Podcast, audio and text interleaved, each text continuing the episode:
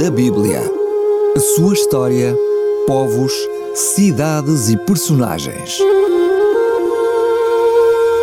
Mundo da Bíblia com Samuel Ayres.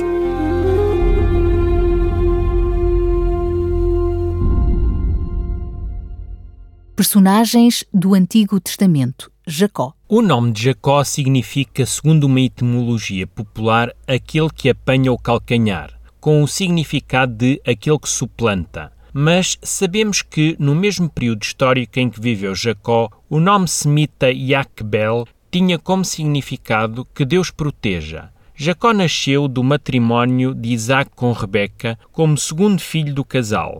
Era irmão gêmeo de Isaú.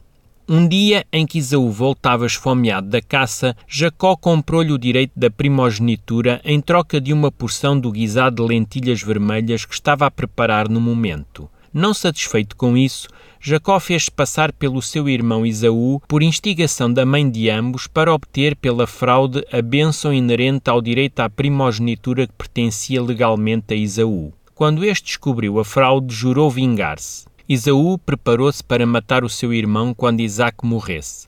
Para salvar Jacó do perigo, Rebeca enviou-o para Aram, onde viviam os seus parentes, tendo em vista encontrar uma esposa. Durante a viagem até Aram, Jacó teve um sonho. Uma escada, provavelmente um zigurate, unia a terra ao céu, por onde subiam e desciam anjos. Deus prometeu-lhe então todas as bênçãos da aliança. Jacó permaneceu pelo menos 20 anos em Padan e ele trabalhou inicialmente 14 anos ao serviço de Labão como pagamento do dote pelo seu casamento com as duas filhas do seu tio, Leia e Raquel. Depois trabalhou ainda mais seis anos, ocasião em que adquiriu para si um largo património. Jacó teve onze filhos em Padan Aram, seis por Lia, dois por Bila, dois por Zilpa e um por Raquel. Este último, José, nasceu quando Jacó tinha 90 ou 91 anos. Mais tarde, vendo que Labão e os seus filhos invejosos da sua riqueza se dispunham contra ele, Jacó fugiu com a sua família e com os seus bens em direção a Canaã. Labão foi em sua perseguição e alcançou na montanha de Gileade, a cerca de 500 quilómetros do Eufrates. No entanto, Deus protegeu Jacó, que em nada foi prejudicado pelo seu tio os dois clãs reconciliaram-se e estabeleceram um pacto. Deus manifestou-se a Jacó em Manaim. Mais tarde, quando Jacó orava perto de Jaboque, um ser celeste lutou com ele toda a noite até o alvorecer. Jacó obteve a sua bênção e um novo nome, Israel. Israel chamou aquele lugar Peniel, isto é, face de Deus. Antes de atravessar o Jordão, Jacó encontrou-se com Esaú, que lhe perdoou. Jacó peregrina então em Canaã, perto de Siquém. Ele comprou um terreno onde erigiu um acampamento e ergueu um altar. De Siquém, ele parte em direção a Betel.